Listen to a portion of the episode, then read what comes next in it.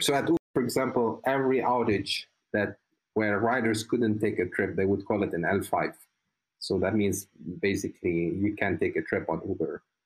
And so I was one time on an L5. I, I wasn't the commander on it, uh, but but I was part of it, where there was this experimentation service that either returns uh, uh, control or treatment. And so this service started returning. Well, we knew after, but but basically this service started returning everything in control. And so, but before we knew that, the person leading the outages was was there's like an art in staying calm, in, in in summarizing what's happening because you know the app is not working. You're under an incredible stress because you're losing maybe tens of millions of dollars every every minute, if not more, and you have to bring it back on again. And so basically, you have there's this art of staying calm, of bringing everyone that needs to be in the in the room, and and and and and summarizing and just like really kind of you go into robotic mode where you say, okay, it's what we know, it's what we don't know, and kind of basically delegating some of those tasks.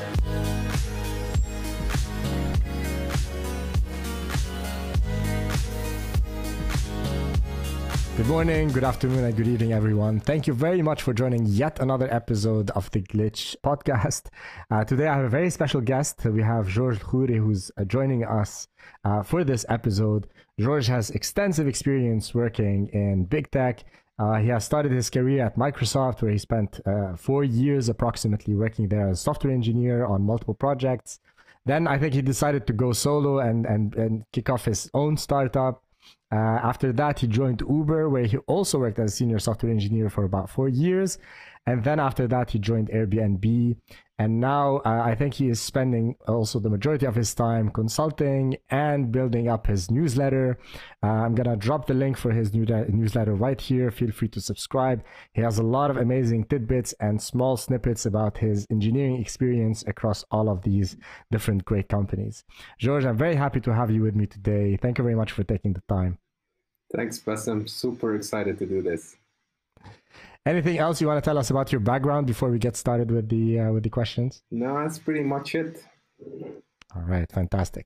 So Anna, I'm very excited, Sarah, to learn about everything you have experienced, and we're gonna start by asking you the most fundamental question: Why, in your opinion, does the world in general, right, perceive big tech as um, references for good engineering and business practices?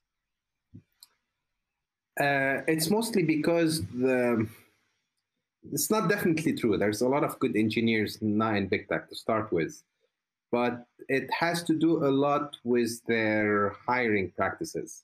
And so usually these employers are highly desirable uh, employers, and so they get a lot of candidates, and so they get also to to to, to be a bit picky, and so. Uh, they go over rigorous interviews and then basically you go over a phone screening and then maybe you do another phone screenings and then you do on-site where you go over programming and system designs. And so the idea is that if one of those hr departments or engineering teams uh, gave you an okay then uh, then that's a good signal.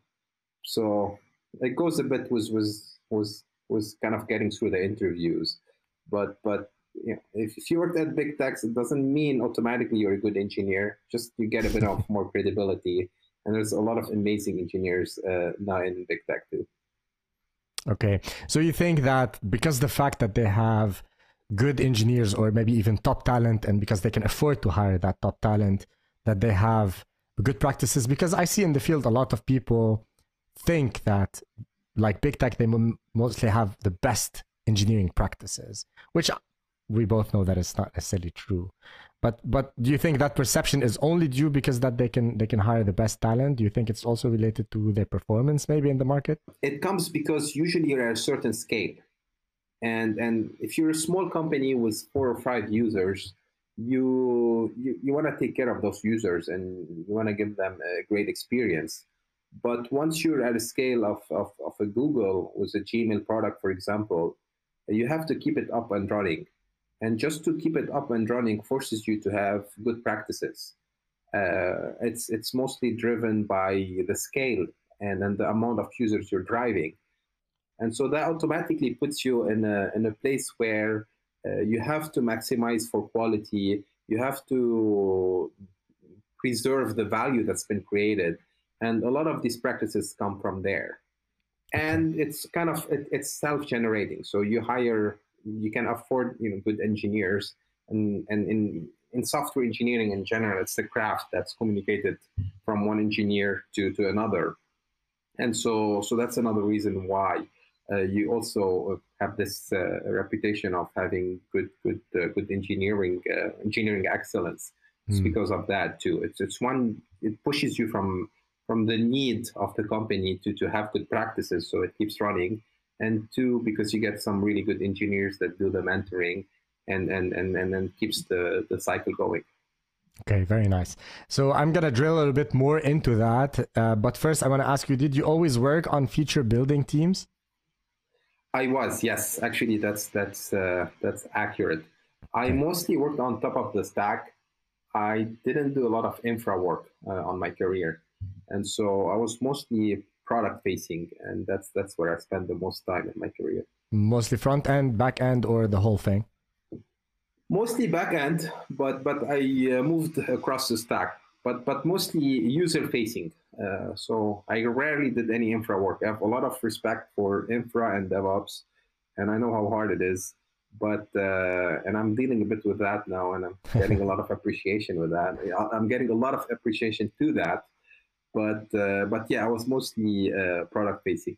Definitely, the the people who help us put in the plumbing in place allow the the engineers to do the best work because um, they can either make your experience really good or, or really horrible. So so they have a lot of power yeah. when it comes to infrastructure. Yeah, exactly. At, at Uber, yeah, you know, I had a portal where you click a button, you got 50 machines, and at Airbnb yeah. was a configuration. So yeah. so yes.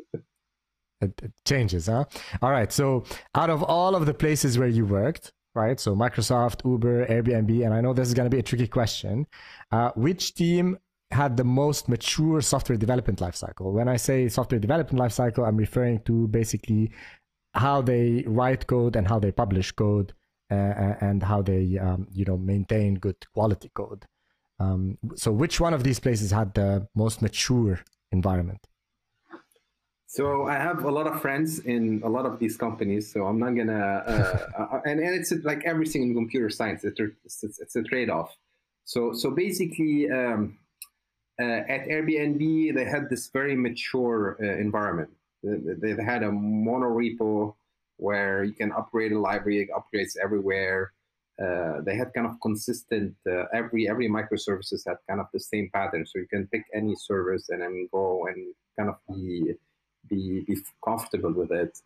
Um, they had this system where you can kind of see all the services that calls you and all the service you're calling. And if anyone is, is down, you can see which one is down. They had a good internal um, search library where uh, where basically you can really search. They did a really good job with that, especially during the COVID years. Like it's very easy to discover documentation and, and, and things like that. That they, they have a Medium article on that. That's that's pretty pretty good. Uh, at Uber, um, it was, it's, it's completely different. Like for example, at Airbnb, you don't. Not everyone goes, wakes up, and decide to book a trip at the same time uh, to to Paris. Where at Uber, if it starts raining in New York, you suddenly get a surge, and so it's a completely different problem, completely different dynamics. Things are way more real time, and you can also see a bit the difference. Uh, Uber is a mobile first company, so there was an incredibly mature mobile team with, with plugins, so you can automatically turn things off, on and off uh, on the mobile experience. And so you can also feel that Uber started as a mobile first company, where Airbnb was was didn't start as a mobile first. So a bit of a difference because of the business itself, and so that's that's. Uh, uh, that's kind of the difference. So, so both had different needs and and different uh, requirements. But uh, so so yeah, that's that's basically it. And I spend most I spend way more time at Uber, so I can talk more a bit more about that than than Airbnb. Sounds good. So so um, I want to focus on the maturity of their their capabilities. So, for example, Um, out of the two companies that you just mentioned, which which one was the which company did you feel like it was faster to be able to publish features, for example, end to end, right? So from idea to production, which place was, let's say, more performant or was faster? Both were pretty agile companies. Um, I uh, at Uber was super quick to do an end to end. Basically, we would start a feature, we would publish it, we would put it behind an experiment, and and and then we would uh, go to market with it, and, uh, and, that's pretty exciting. You can see kind of the feedback at it. Um, Airbnb also were pretty quick, so so really both had uh, had a good uh, had good appreciation for velocity and, and engineering. So so wouldn't pick any one of them specifically. Would you were you delivering like multiple times a day, multiple times a week? What was the cadence of, of your deliveries? So at Uber, I'll, I'll go for Uber more specifically. Uh, I worked on a team called Uber for Business, and and you can basically literally ship uh, ship a feature, and uh, you would publish it, and and then that's it. It's live. Uh, so we could do that multiple times a day. Uh, um, I didn't really work a lot on the mobile side, but but basically, it you you can build a mobile feature and then you get basically the first cut and then the second cut and then it's in, in the app store. Uh, my second team so that was uber for business. My second team was was marketplace and so we would uh, we would run things uh, we, we would run things behind experiments. So you would start an experiment and everyone would start in the beginning being in control and then little by little you would move to to move move a little bit of uh, users to, to treatment and see basically if it makes uh, uh, if it if, if users are happy with it or if, it's, if it makes the marketplace uh, be in a better shape. And so this was kind of the process behind things. And and if, if it's a successful feature for the for, for the marketplace and if, if the users likes it, you would basically go to 100%. Fantastic.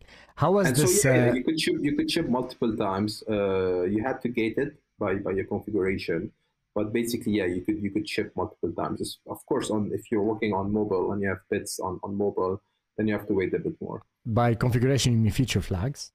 Feature flags, yeah, okay. either feature flags or experimentation. Got it. Experiments. So A/B testing type of thing. Exactly. Yeah. Yeah. Yeah. Okay. Okay. Clear. Um, how was? I want to talk a little bit about the team before we dig more deeper into the tech and the pipelines. Um, but how was how was how were the teams structured for you know both of both of these teams you worked on?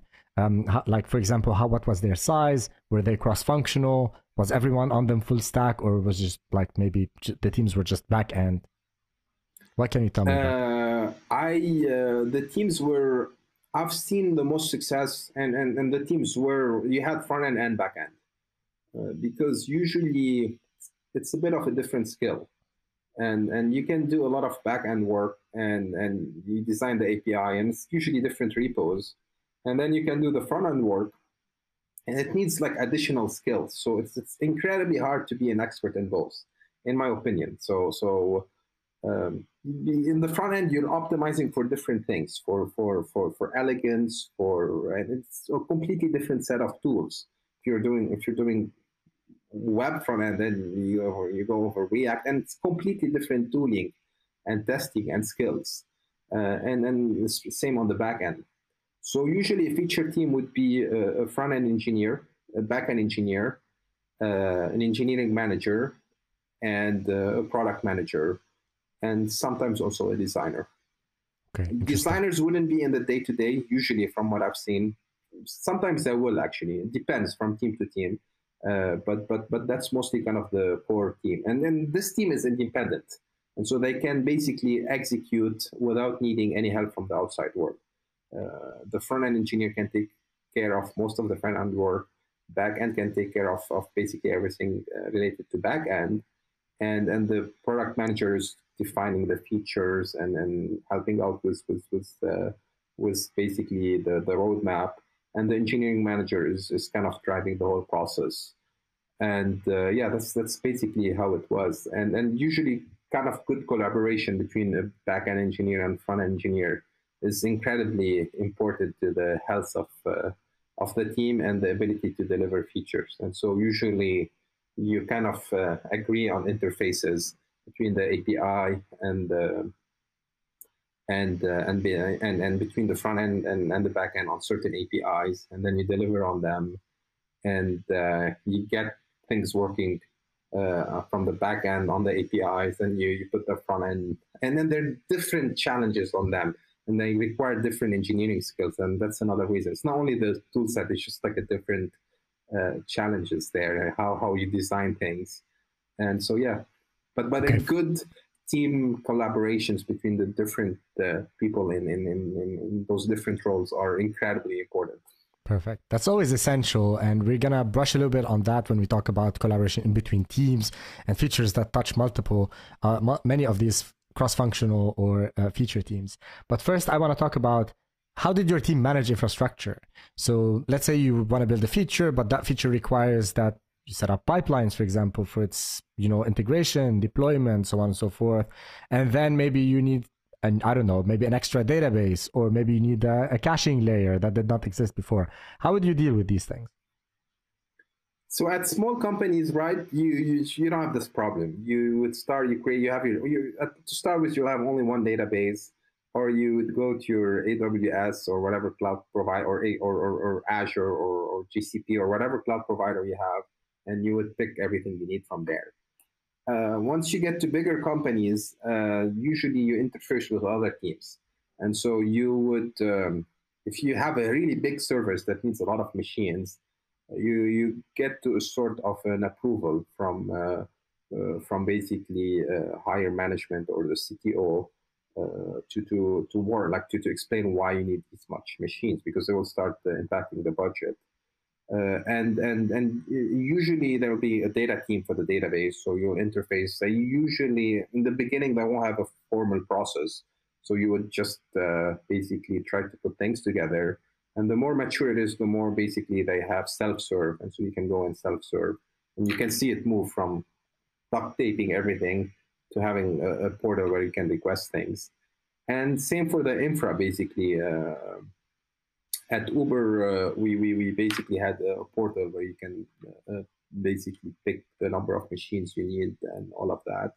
At Airbnb, there was a really good architecture called uh, One Touch, and it was all configuration based. So in the configuration, you would say, I need these numbers of machines with those uh, configuration, and then and go from there.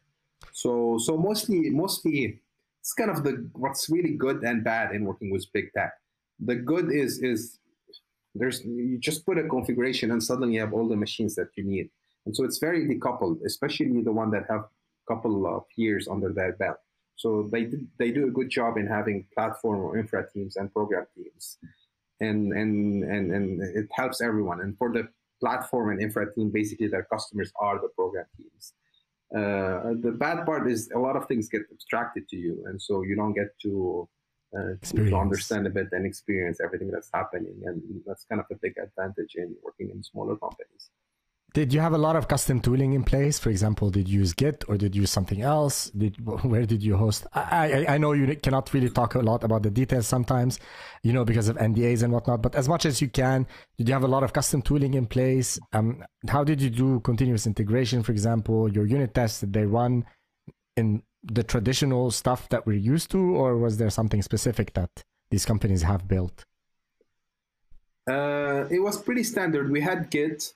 Uh, you, you, whenever you land, you run your unit test, uh, and you make sure you have no no errors. And, and also in the in the in the CI/CD, they would run again. At at Airbnb, they had GitHub. Uh, at Uber, they had Phabricator, uh, and um, and a couple of uh, I most of them didn't have integration tests that would trigger, but some of them did.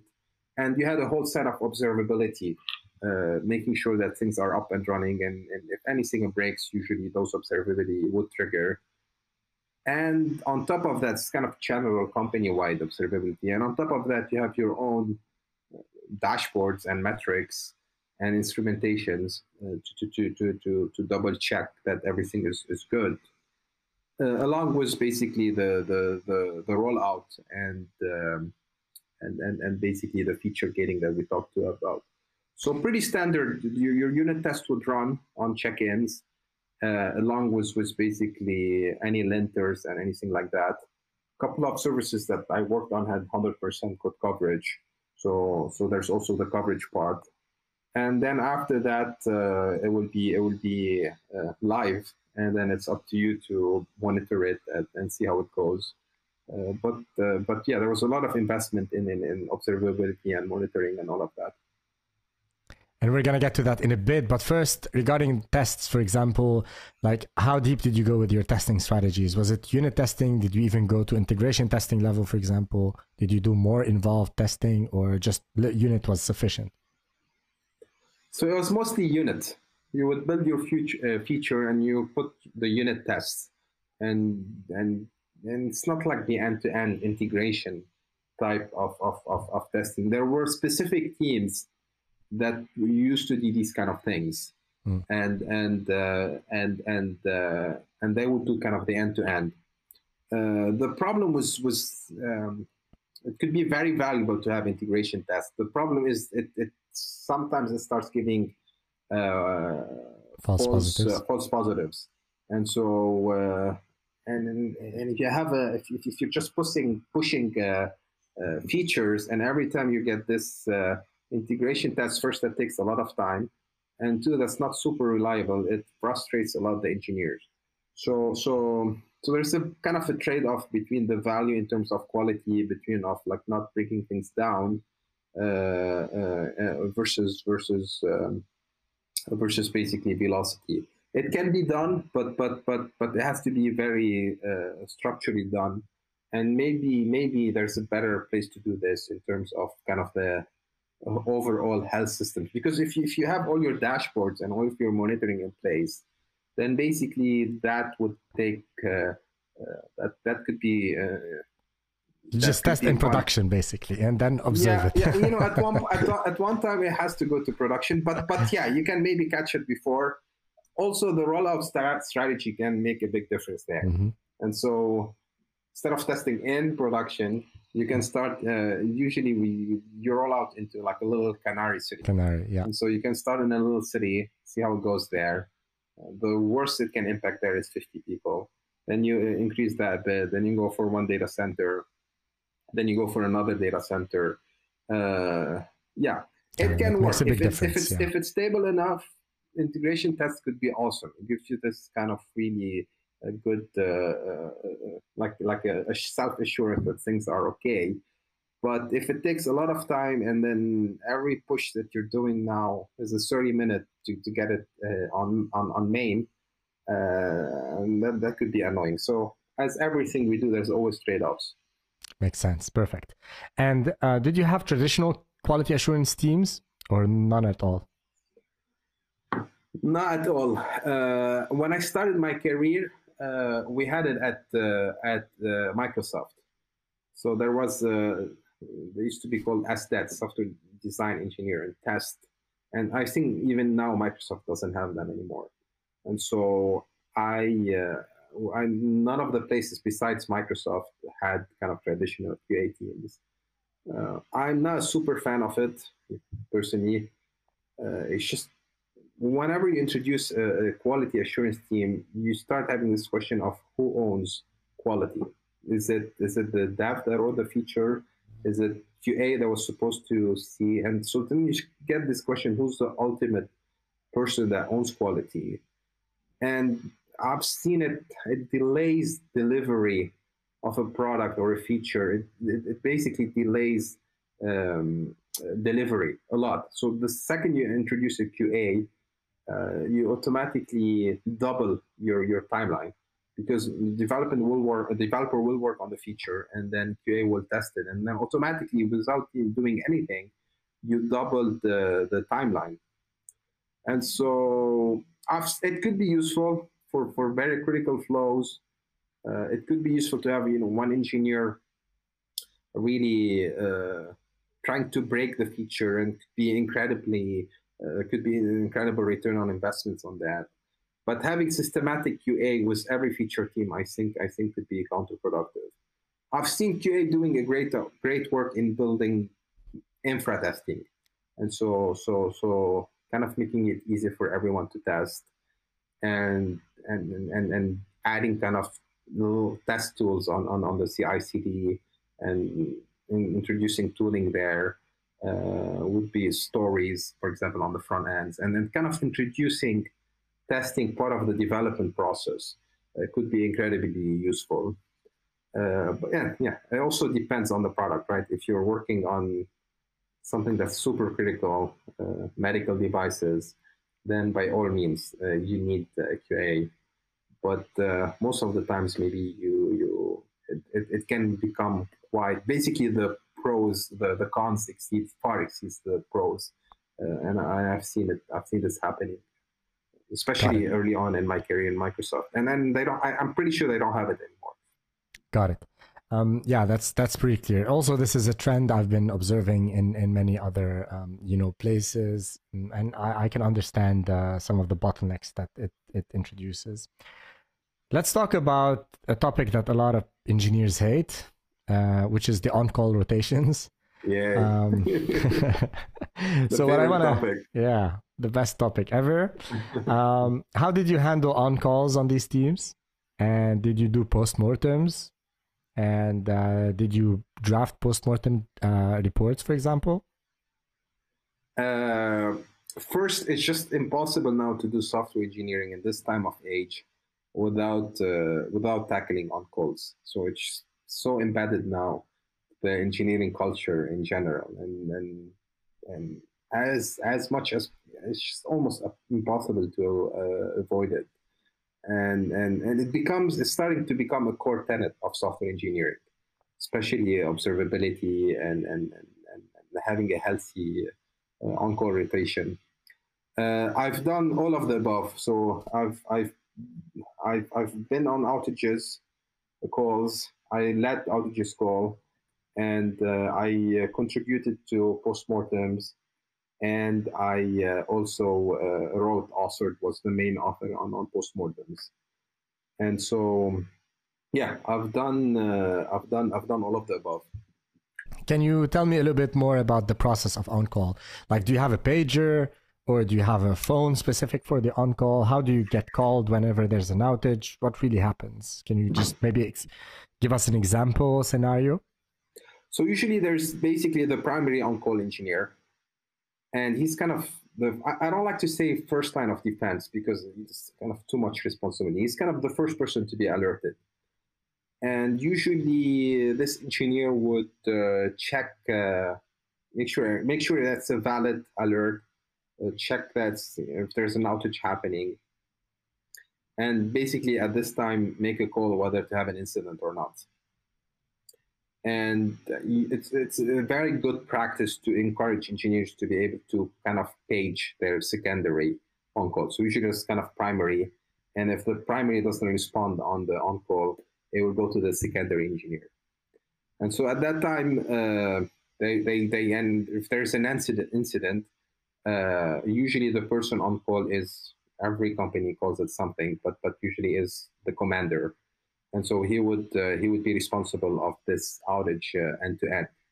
And so usually uh, he will make sure that every person that needs to be on the outage call is there, and uh, the engineer will page them too.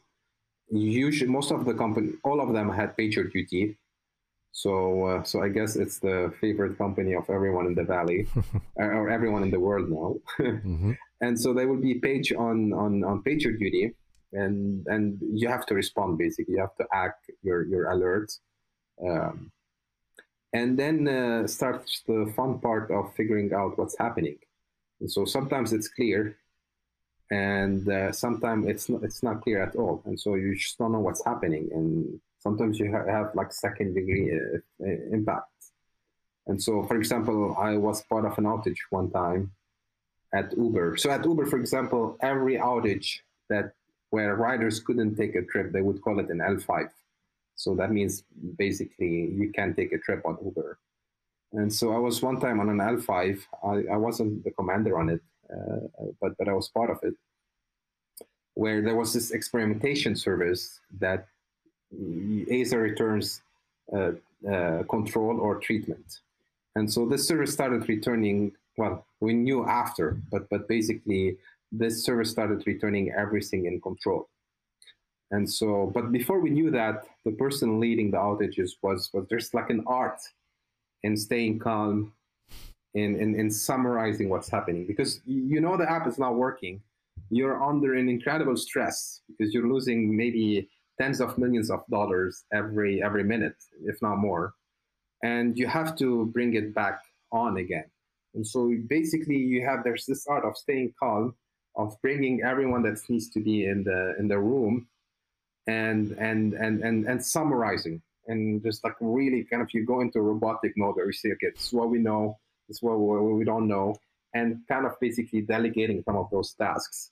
And suddenly, bit by bit, you start uh, uh, kind of piecing and understanding a bit more what's happening and uh, and and and then and then suddenly you get it and there's an aha moment and then you move to the fun part of like what do we do now? How do we mitigate it? Yeah how do you mitigate it? And so do you roll back and there's like a whole thing that you do at this time. You just see what kind of before this i'm talking before mitigation or trying to see what, what's happening. Uh, you you go over all the changes. Was anything deployed at that time? Did any configuration change at that time and then uh, and and then you try to to really kind of keep going keep peeling until you find the, the issue. Once you find it then it becomes how do you mitigate it? You roll back? Do you do you do you, do you move to a data center? Do you, do you roll over a certain data center? And um, and uh, or you know just push uh, uh, just do a fix. Usually the worst thing you can do is is is, is push a fix in the middle of it. A forward so fix, yeah. The, the, the, the forward fix is, is, is almost always not a good idea. And so you usually try as much as possible in this time to roll back, catch your breath, go to sleep, and then next day try to work on the fix.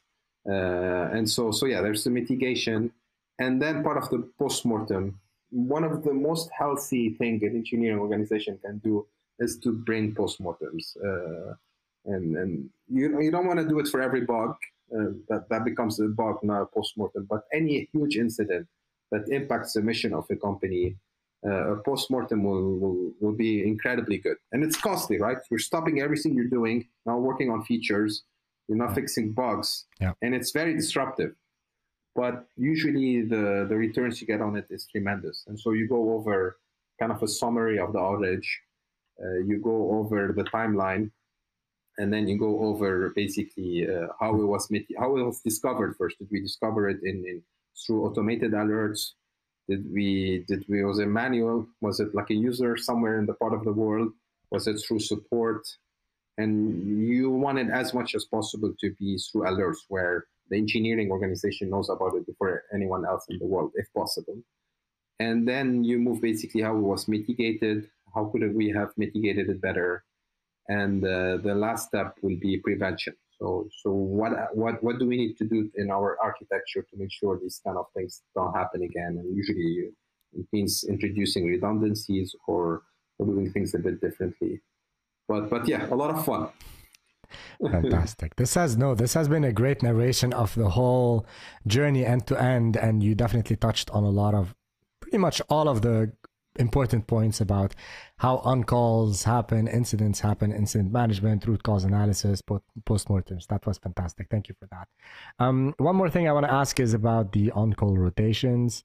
Um, how frequently did they happen? Was it like one day a month, or was it more of a one week a quarter, or?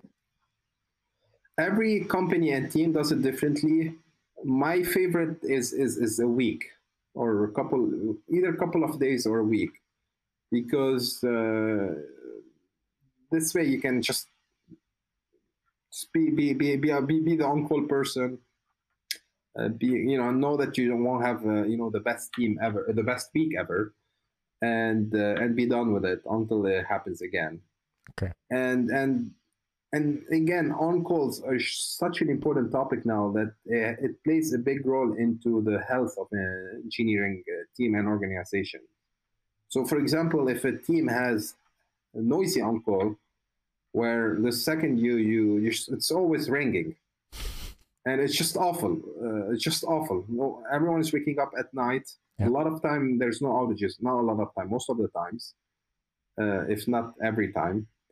And what happens is even more dangerous. Is just like people stop taking those alerts seriously. seriously. So you would yeah. you would be having lunch and your PagerDuty will will will, uh, will trigger and be oh you know that's not a biggie. And so and it's just really bad. And usually in this case, you want to stop everything, literally everything, and make sure you go for one or two or three days without any outage. And it needs a lot of discipline to to to really keep it like this and then keep fine tuning, fine tuning, fine tuning uh, until you have a healthy monitoring. That being said, if you get to the state, it's super awesome because now the second it triggers, you know you have an outage, you already have your dashboards, and uh, and and it's just like and, and and, and ideally the outages don't happen every day, right? So ideally, in an ideal state, and teams should strive to get there because otherwise it's incredibly disruptive you should have most of your uh, on-call rotations with no incidents, and and and ideally, uh, ideally. alerts alerts exactly. Ideally, alerts equal equal outage. Yeah. Uh, and then then that's that's really good. And then the CI/CD and the, the, the stuff that you have in place, uh, the quality assurance, the the rollout also shouldn't be a surprise. If you rolled out bit by bit, then it shouldn't be a surprise uh, all of this play a big role. But but yeah, outages will happen uh, from time to time, and uh, and and having a good culture around that is is also useful. Definitely. This is a gigantic topic because we can talk for hours about like what is the balance, what is striking the balance between having enough alerts and for these alerts to be meaningful. A lot of companies start by having an abundance of alerts for everything pretty much and that's that's just noise. You really want the signal, you really want the as you just mentioned, like an alert should mean an actual incident where people need to attend to. Otherwise, people just uh, completely dismiss them. That's fantastic. exactly every every then and while you would land on a very high quality alert.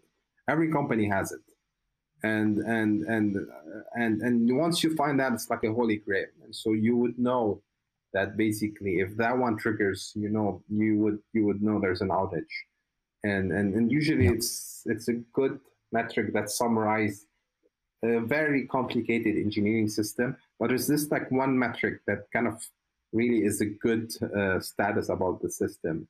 And uh, and yeah, once you find this, uh, it's awesome and, and it's just a lot of value. It's hard to find, but but once you find it, it's just great. Fantastic.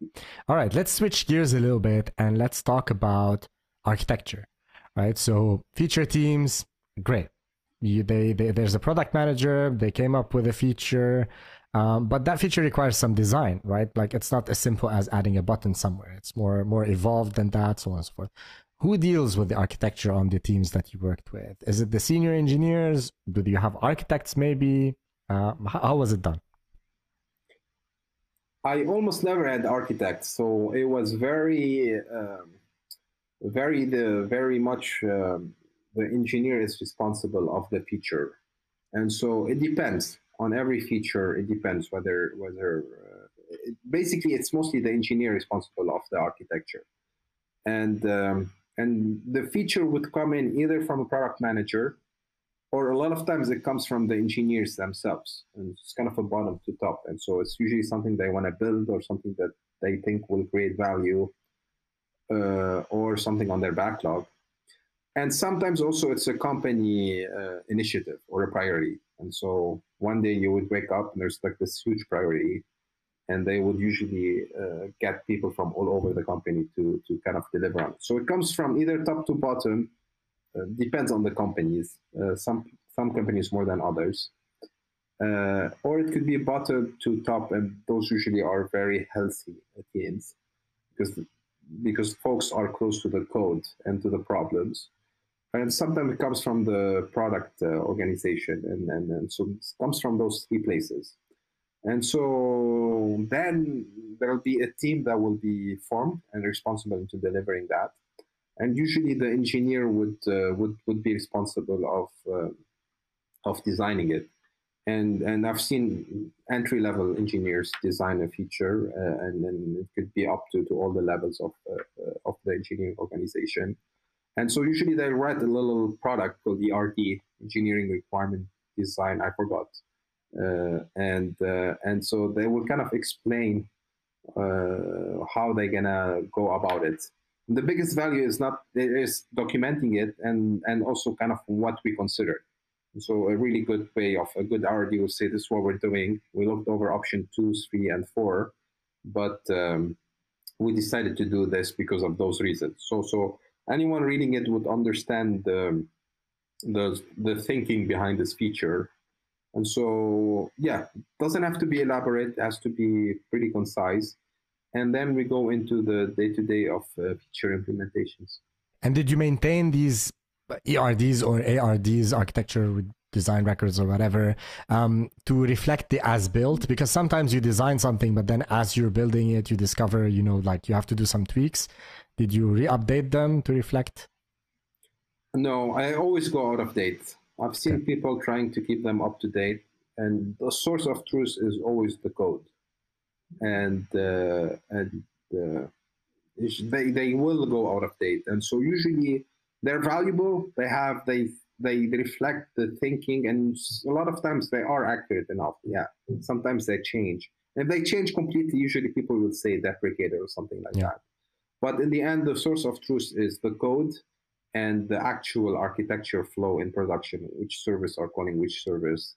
And that's that's that's the only place to get source of truth, and it's incredibly hard to document it. There's a lot of effort that's been done into having self-documenting flows, and where basically you get you, you click on a service, you see all the service that calls it and all the service that they call, and and and that's awesome. Uh, that's actually really great but but but yeah, those ERDs will will be outdated, and so but but they're that, also super valuable because they explain everything in a good way. George, how was the relationship uh, between uh, different teams? So again, let's say we have a feature that touches multiple feature teams, right? Uh, you want to build something, and you need the collaboration and help from other teams, for example, to build stuff on their end. How was this coordinated? Did you did the engineers go by themselves, talk to the other team? Was it handled on the product management level uh, or the engineering management? How was it done? Uh, usually, it's done in this uh, ERD so that's kind of one of the purpose of it is to align as many people as possible. So it's, not only explaining the options, as I said, and then how it's being built, it's also to align uh, all the teams on it. And usually, uh, everyone that's impacted by the feature, whether it's it's uh, whether basically you're calling uh, downstream or upstream, uh, there will be reviewers on the ERD, and, and they they will need to be uh, they need to approve it. And so a big part of the alignment happens uh, through the ERD and uh, and uh, and, uh, and, and and getting everyone on the same page. And it's usually driven by the engineers themselves, at least in the companies I've been with. Okay, fantastic. That's great. So, uh, yeah, the RD seems to be a great mechanism to bring everyone uh, on board and aligned. It's a great, uh, as you mentioned, a great documentation. Probably not maintained, but it's a it's a great starting point. And and and it's it's it's basically every team will have their own priorities, and sometimes you have to build something and kind of changes their priorities. Right. And so, uh, and then you see, you wait for them to. Let's just say they're rebuilding things. So you wait for them to finish, and then you you, you build your feature on top of the new stack, but that means you're gonna delay your feature. Or you do it now and then maybe you have to rewrite it when they do the new things. And you get into those little things. And usually you would think that everything is official and everything is, is you know, there's like a lot of these uh, processes. Mm-hmm. But a lot of time it ends up being basically relationships and, and, and, and friendship with those teams and then exactly. the graphs. And so usually if you, as an engineer, have built a lot of credibility in in, in the bigger uh, the, in the org or in the company, you have influence. Uh, and then then you get you, you, get passes, not only influence. You you, you get passes, mm. and so. Uh, teams will teams and team members again it's not kind of teams it's usually teams are a bunch of people so you, engineers will give you passes or will accommodate you uh, will let you check in and, and things like that. And a big part of it is, is, is, is, is related to credibility. If, if you're doing a code reviews and and then you get a stamp, uh, but under the condition that you'll come back and, and fix something. And if you go ahead and, and, and come back and fix this thing, you get extra credibility. And that's why people that's been uh, in an organization for a long time are super valuable because usually they know almost everyone at the company and they can they can be great at aligning different teams on the features or they can be great in, in in having commits where otherwise would have been really hard to do. These are fantastic it's insights. It's, it's, it's it's people. It's just it's not processes or it's not teams. It's just like it goes back always to the people. I mean, isn't that at the core of what agile is, right? In a sense, like people should not be forced to do something. It should happen just organically just like any other relationship we have outside of work if you just bring that in also you know teams want to benefit they want to shine they want to also measure impact they want to have projects that are that make them look good right? So all of exactly. these different uh, factors come into play when it comes to prioritization. exactly. Exactly it, also how much it aligns the, uh, with, with what they're up to do and, and, and, and all of that. Yeah that's, that's another big important part too yeah Fantastic. So that's a great segue for me to ask you about uh, prioritization and planning. So, like, at which level is it done? Like, do, do all project managers come together, for example, to talk about what they're going to build for the next quarter or maybe a year? Or is it more agile, like it happens more organically? Um, are there any um, grand so for example some organizations they do these uh, PI uh, meetings where they bring everyone together and they discuss what they want to build for the next quarter or two. Did any of this stuff happen where you worked? It's it's really uh, company by company. And so every then and while there will be a company priority. So a company will try to target a certain market or a certain product or they're getting ready for a certain milestone and so every then and while it's top to bottom. The CEO will wake up one day and it's like, okay, we need to do this, and then suddenly everyone is doing this. Uh, especially if you end up with uh, with uh, uh like one of the projects that are uh, very important, uh, close to the heart of the CEO, then then then you know that, that gets happen. That that you, you it's, it's, it's top to bottom. Mm-hmm. I've seen also the whole planning and and the, every three months we have to do this. I never seen those to be super successful, but they also help. And because every time you, you have a certain strategy and you want to build features that that that that impacts the strategy, uh, the most healthy way that I've seen is usually on the team level, team or team plus level, or the bigger team. So usually you have your backlog there. It has features, it has uh, bugs, and it has things that the team would think that that that can move the needle and um, and then then every week you kind of pick what to do or what to tackle. So it's it's a mixture of both, but usually it's a, either a market opportunity that the teams want to tackle.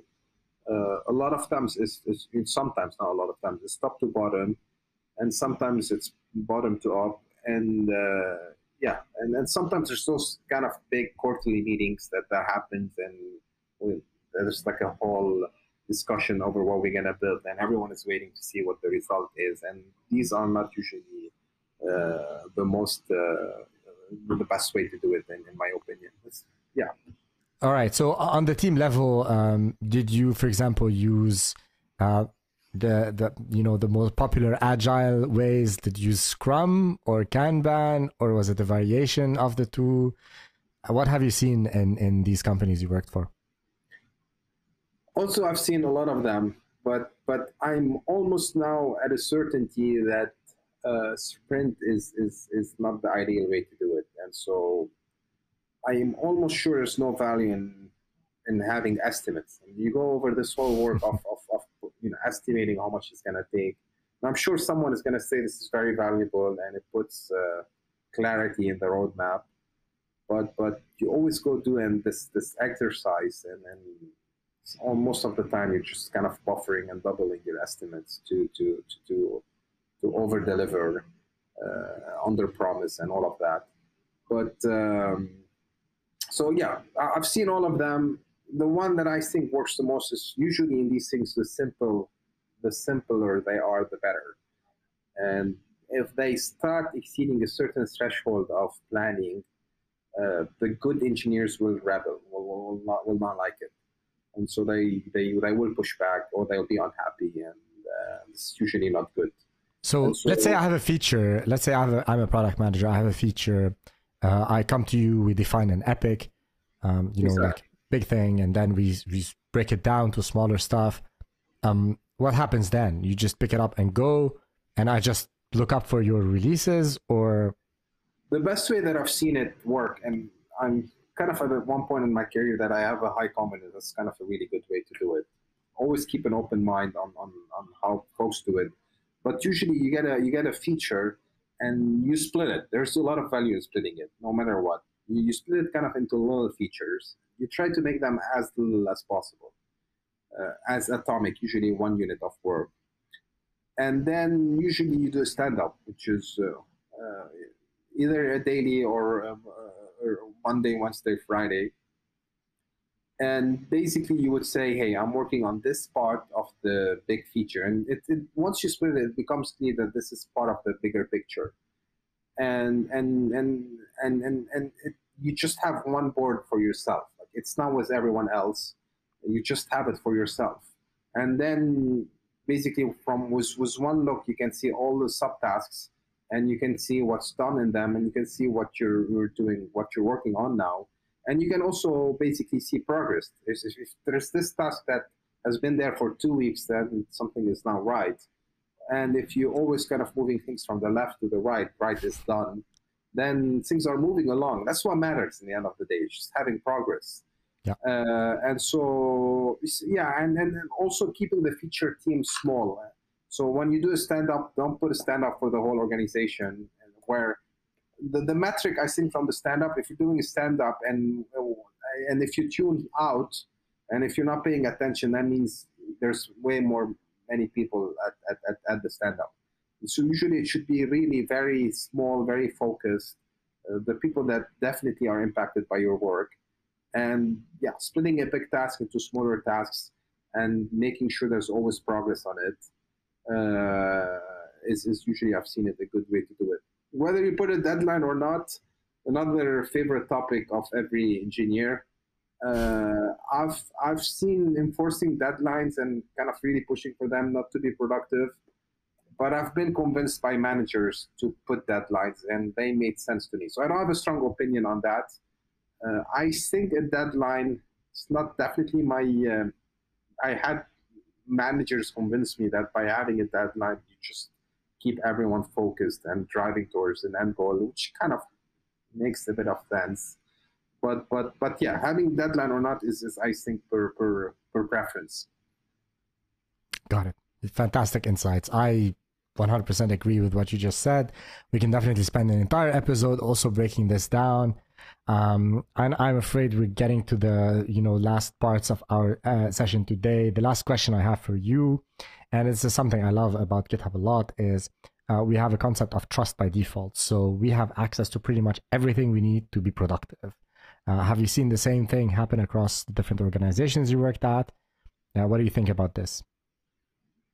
Yeah, absolutely. So so any privacy or trust breach is usually incredibly costly for this company, like incredibly costly. It will impact their reputation. It will impact their uh, their bottom line, uh, and and and so they usually uh, make sure that basically all the systems are properly uh, secured. And so usually, if you need to open up uh, any ticket or any, if you need to, to see any if you basically need to look for any data, you usually have to have a very good business reason to do that. You need a you need a ticket, or you need a, a Jira ticket, or any any or permission to do that.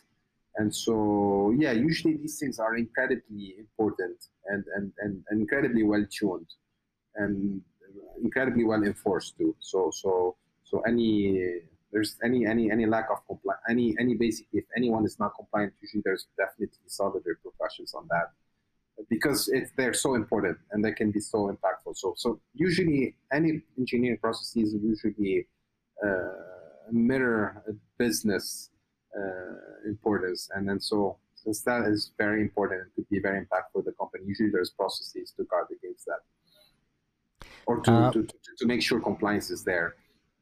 Perfect.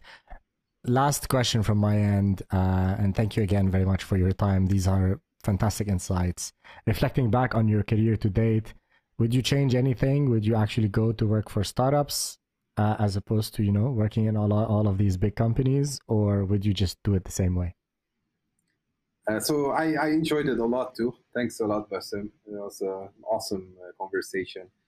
Uh, I think it depends on where you are in your career. And what's really great in computer science is it's just like the, the field of trade-offs and, and and basically by making any choice over the other you you pick you pick you pick a certain uh, side of a trade-off uh, but but yeah early on on your career uh, working on a startup or a mid-level uh, startup, basically a Series C or Series D, is super valuable. But uh, working also on a with a big company is such a good uh, credibility on your resume that's also super valuable, and it kind of goes back to where we started. And so, uh, yeah, like everything, there's trade-offs. You want to take as much risks usually early on your career uh, but then at the big tech, you learn a lot to. Uh, there's such a good. They could be very valuable on your resume, and so uh, there's kind of this soul of deciding what you want to prioritize on, and, and, and, it depends over where you are and, and what you want to prioritize on, and things like that. Very wise advice, George. Thank you very much for your time. This has been a great conversation. Uh, for everyone listening in, I just want to remind you, George has a very fantastic newsletter. Everything we talked about today, he's going to be sharing it in his uh, emails. I'm not sure what's the frequency. You send them once a week or for your I newsletter? Used, I used I used to do once or twice a week, but now I've been doing every maybe once every two weeks. But I want to go back to once a week. Sounds great. Yeah, once a week I think is is, is a good cadence. Um, again, George, thank you very much for your time. Thank you very much everyone for listening, and we will catch you next time It was a pleasure, Bassem. Thanks a lot.